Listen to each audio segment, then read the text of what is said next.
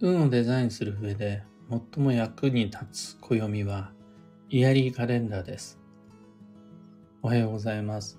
有限会社西企画西俊久です。発行から20年、累計8万部の運をデザインする手帳、有機暦を群馬県富岡市にて制作しています。有機暦の発売は毎年9月9日。現在はお得な先行予約限定セットのご注文を受付中です。で、このラジオ、聞く暦では毎朝10分の暦レッスンをお届けしています。今朝は、最も基本的な有機暦イヤリーの使い方というテーマでお話を。有機暦2023をお持ちの方は、97ページ、98ページに、有機暦イヤリーという見開き2ページのコーナーがあります。こちら使いこなせているでしょうか？実は毎年、この見開き2ページに最も多くのコストがかかってます。金額で言ったら、だいたい定価の4分の1ぐらい。全労力コストの4分の1ぐらいだから、ここのページだけで500円ぐらいかかってます。それは、このページの情報量がただ単純に多いからってだけじゃなくて、そんだけ運をデザインするのに役立つ価値あるページだから、デザイナーさんの目も構成のチェックも、あと情報の詰め込み方、毎年の更新の工夫の仕方とかも、とにかくお金と時間かけてます。その分と、まあ、つまり、他のどのページでもなく、この2ページを使いこなしてもらうことが、ゆきこよみの達人への近道です。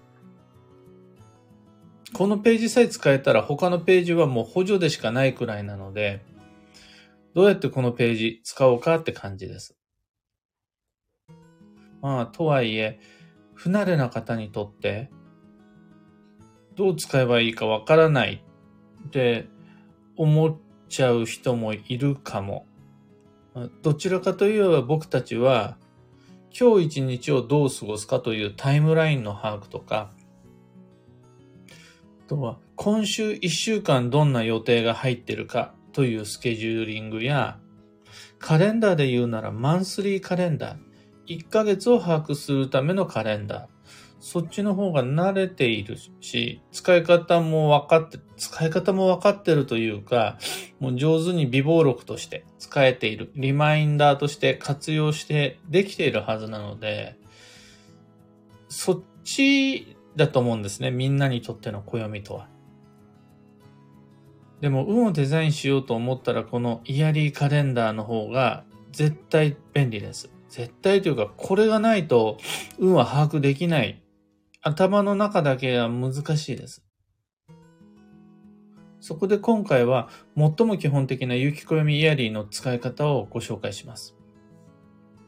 本当に簡単なんで安心してください。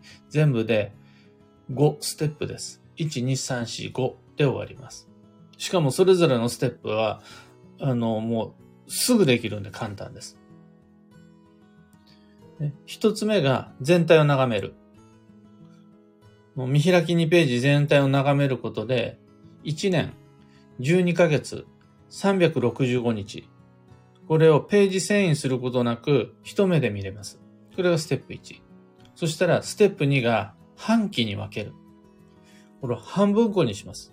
上半期と下半期っていうことです。ちなみに、暦割歴は立春から始まって節分で終わるという西洋暦とは異なる月の分け方をしているので、普通は1月から7月、1月から6月までが上半期。で、7月から12月まで下半期ってすると思うんですが、有機暦では右側のページと左側のページで真ん中に分かれているところが2月7月と8月1月になってるのを見ていただけるはずです。これが上半期と下半期です。それが終わったら今度はステップ3。季節に分けます。春夏秋冬です。で、春とは桜が咲いたら春ではないし、夏とは夏休みになったら夏じゃないです。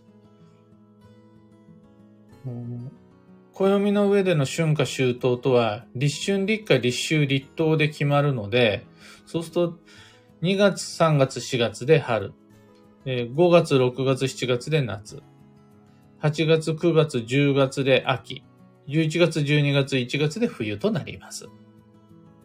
これはもう明確な区分が暦の上であります。これを2、3、4、5、6、7、8、9、10、10、11、12で分けると春夏秋冬です。これがステップの3。そしたらそこにステップの4で土曜を足してもらいます。土曜とは季節の変わり目という名前の5番目の季節。そのことを土曜とします。僕たちは春夏秋冬は把握できているけれど、失われたもう一つある5番目の季節がすっぽり頭の中から抜け落ちてしまうことがあるので、今年の土曜はこことこことこことここだよ。4回分すべてきっちり日付付きで把握していただきます。イヤリーはそれめっちゃ便利ですね。土曜のところだけグレーに塗りつぶしてあるので、ここだよってすぐ見つけてもらえるはずです。で、そこまでできたならば、最後に5番目。これはもうできていると思うんですけども、各月に分ける。2023年を今年って言っちゃうんじゃなくて、2月、3月、4月というふうに12ヶ月に12等分に分けてもらう。この1年を分けるために使うのがイヤリーカレンダーです。1年を細分化することができたら、それで OK です。まず、1年、半期、で、春夏秋冬、土曜、最後に12ヶ月。ここまで細分化してもらえたら、最後にですね、じゃあそれどう使うかの話なんですが、それぞれで過ごし方を変える。これで u のデザイン完了です。今年1年間全体見通しました。で、中にはこういう方いるはずです。どんな年にしようか。どんな年になるのか。暦の中に書いてあったり、自分で一年の計は元旦にあり、目標を立てたりできたならば、じゃあ、仕事の年にしよう。交際の年にしよう。いろいろな自分なりの目標を立てたとします。そしたら、上半期と下半期で過ごし方を変えます。その目標を達成する上で、上半期と下半期同じ過ごし方をしたら、運のデザイン失敗です。上半期と下半期で運勢は変わるので、過ごし方も変える必要があります。じゃあどういうふうに変えようか？って考えるのが運のデザインです。で、同じ上半期の中でも、今度、春、夏で分かれます。同じ下半期の中でも、秋、冬で分かれます。そうすると、それぞれ過ごし方を変えた方がいいです。春と夏で同じ働き方をしてたら、仕事も上がらないです。秋と冬で同じ人との付き合い方をしてたら、縁は伸びないし育たないです。季節が変わったら、着る服や食べるものを変えるだけではなく、働き方や付き合い方も変える必要があります。で、そこに土曜も足してもらいます。土曜ごとに働き方と暮らし方を変える必要があります。で、最後に同じ季節の中でも今月と来月ではやっぱりやるべきこと、やり方が変わってくるので、今月はどう過ごそう、来月はどう過ごそう、多分いつもできてるはずのそのやり方に結びつけていきます。これで運のデザイン完了です。というわけで、すでにお気づきの方もいるかもしれませんが、イヤリーの使い方って比較的シンプル。です。分けるっていうだけ。で、なんならもう分けてあるものがあるから、じゃあこれで上半期、下半期。ページの左と右でも分かれてるから。これに上半期、下半期と名を付ける。で、春夏秋冬があったりする。で、土曜がグレーに塗りつぶされてる。で、2月、1月、3月って書いてある。それも簡単だと思うんです。なんというか、それって理解できるかどうかより意識できるかどうかの話です。問題なのは、難しいのはその後です。そうやってイヤリーカレンダーを通して自分の未来とどう向き合うか。これが問題というか課題です。どんな年にしたいですか？どんな年にするんですか？その答えって暦の中に書いてはないので、自分と自分の未来と向き合う必要があります。で、こういう年にしようまでが見つかったとしても、じゃあそのためにどんな上半期、下半期にするんですか？具体的な作戦ってあるんですか？あるんだったら、じゃあそのために春、夏、秋、冬、土曜という5つの季節をそれぞれどのように過ごす予定ですか？それイヤリーカレンダーの中に書いてないことだから、自分で考えて書き込んでください。春も夏も秋も冬も頑張るって書くだけだと、運のデザイン失敗です。その、頑張るのはいいけど、頑張り方が季節ごとに違うんで。土曜はじゃあどうやって頑張るんですか？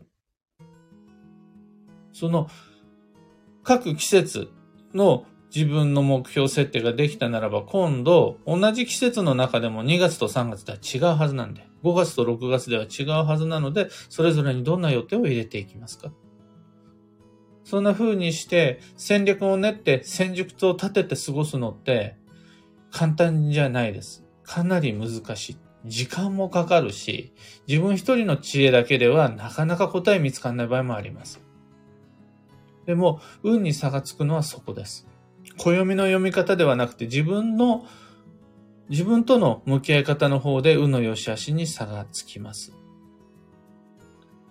それを脳内で黙々とやるのは難しいけど、雪暦イヤリを開きながら時間の流れを把握し、それは期間ごとに分けていくと少し考えやすくなるはずです。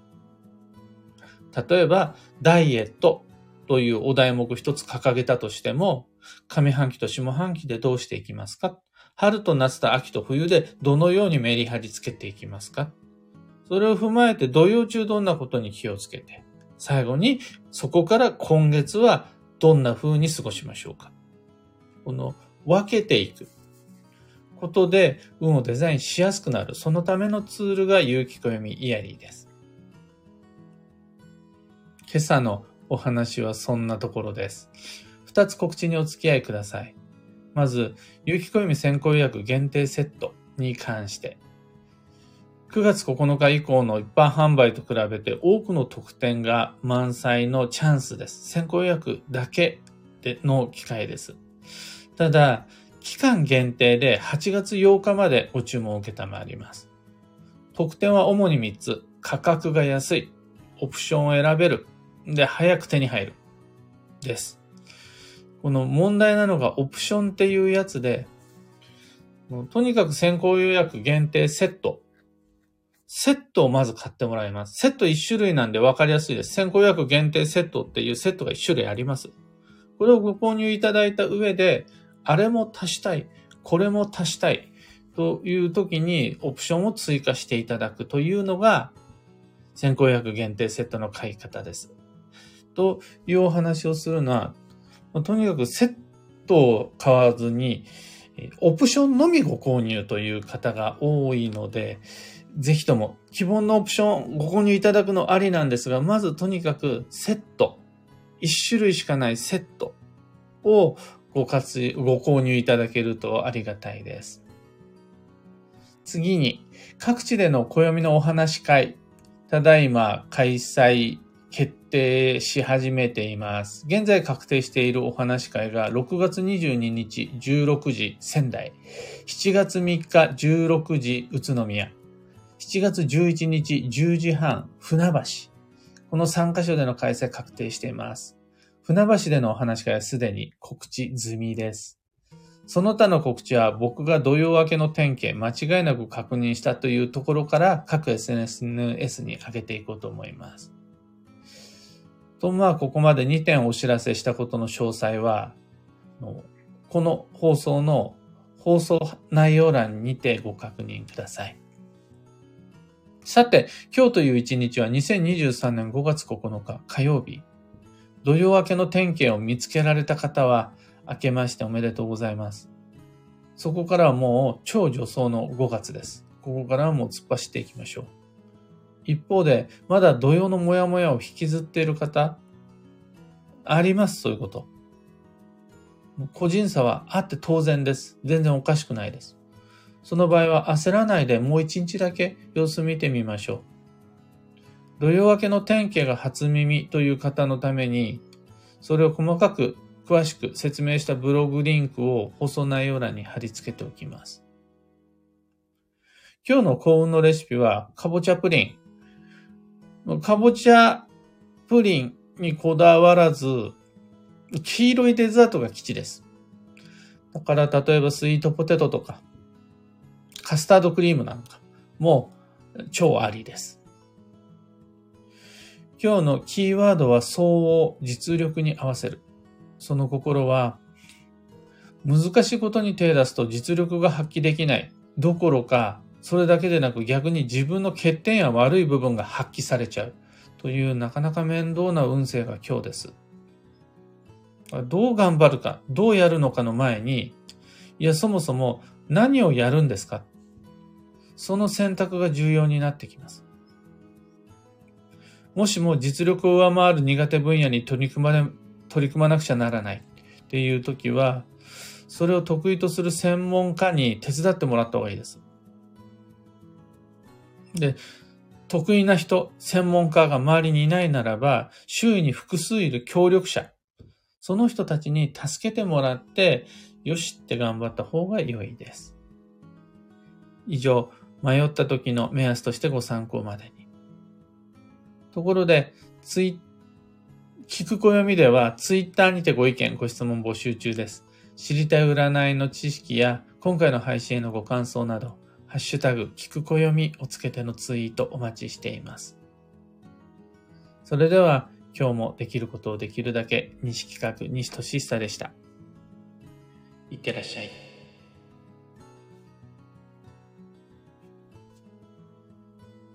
ひでみんさん、おはようございます。ゆファーさん、おはようございます。たかさん、おはようございます。みのきちさん、ありがとうございます。もう、今日の群馬県富岡市は、これ土曜明けたな感がひしひしと漂う爽快な空です。昨日の夜からもうだいぶ爽やかで、ああ、もうこれはいいんかなっていう感じ。一応僕はダメ押しの土曜明け天気は待ってるものの、土曜明けたな感がすごいあります、今。アルココさん、ロミさん、ナカさん、クーさん、アサナジサイさん、マイクさん、おはようございます。ユウさん、石川さゆりさん、キーボードさん、かよさん、おはようございます。エヌシャンティさん、おはようございます。ジューシーに脱力、癒されます。ありがとうございます。これはですね、もう夜自分のベッドで寝るのが自分の体温で暑苦しくて、床の冷たいところに全身ベタっとつけているという日常風景です。えつこさん、おはようございます。オペラさん、漢方花子さん、小川智美さん、もぐこさん、おはようございます。みのきちさん、四季の移り変わりが違うところでは、季節の変わり目が変わるところはどうやって暦を当てはめるのかなとぼんやり。それに関しては、現地の暦があるはずです。現地で、じゃあ例えば、寒気と雨季の2種類の季節がある。そういう場所においては、寒気と雨季の間にあるはずです。また、もう、一種類しか季節がないところもあるはずです。例えば赤道、例えば北極点や南極点。そういうところにおいては、特殊な、そこならではの暦がやっぱりあるはずです。で、中には季節の変わり目がない。土曜が暦の中にない。というところもあると思います。それは現地の暦、現地で過ごすならば、現地の暦を優先した方が良いです。ビートさん、ありがとうございます。えエポさん、おはようございます。モリーさん、先生のお話を聞きながら4色のマーカーを使い、春、夏、秋、冬でそれぞれ大きく囲ってみました。季節ごとに分けて考えるが、より深く理解できたような気がします。ちなみに、先生のブログを頼んで読んでいたら、土曜の最後っぺのネーミング随時募集中、みたいな一文が目に飛び込んできた昨晩。ふと思い浮かんだのが、金曜版の上靴大金でした。金曜版の上靴大金。金曜の晩に上靴で退勤しちゃう、あの、靴を履き替えることを忘れて退勤しちゃうっていうこと。あの、洒落てないし、お家もないですが、油断して上履きのまま帰っちゃう過去の実体験が土曜の最後っぺと被ったのです。油断は禁物。ちなみに、まだ決定的な典型は見つけておりません。それ、僕も同じです。の、まだこれ、虹も見てないし、この、なんて言うんでしょう。素晴らしい知らせが舞い込んでくるとか、なんかね、わかりやすい典型はないものの、スキッとスカッとするようなところまではできてない。ただ、もう明らかに、昨日、おとといと強い風が吹いて、昨日の夜は風が吹いてなくて、高原のような爽やかな空気漂う富岡の夕方だったんですよね。それで、ああ、もうだいぶスッキリしたかなって思いました。まあ、でも、今日一日は念のために、もう少し様子を見て過ごそうかなって思っています。ちななおさん、おはようございます。というわけで、今日もマイペースに運をデザインして参りましょう。僕も行って参ります。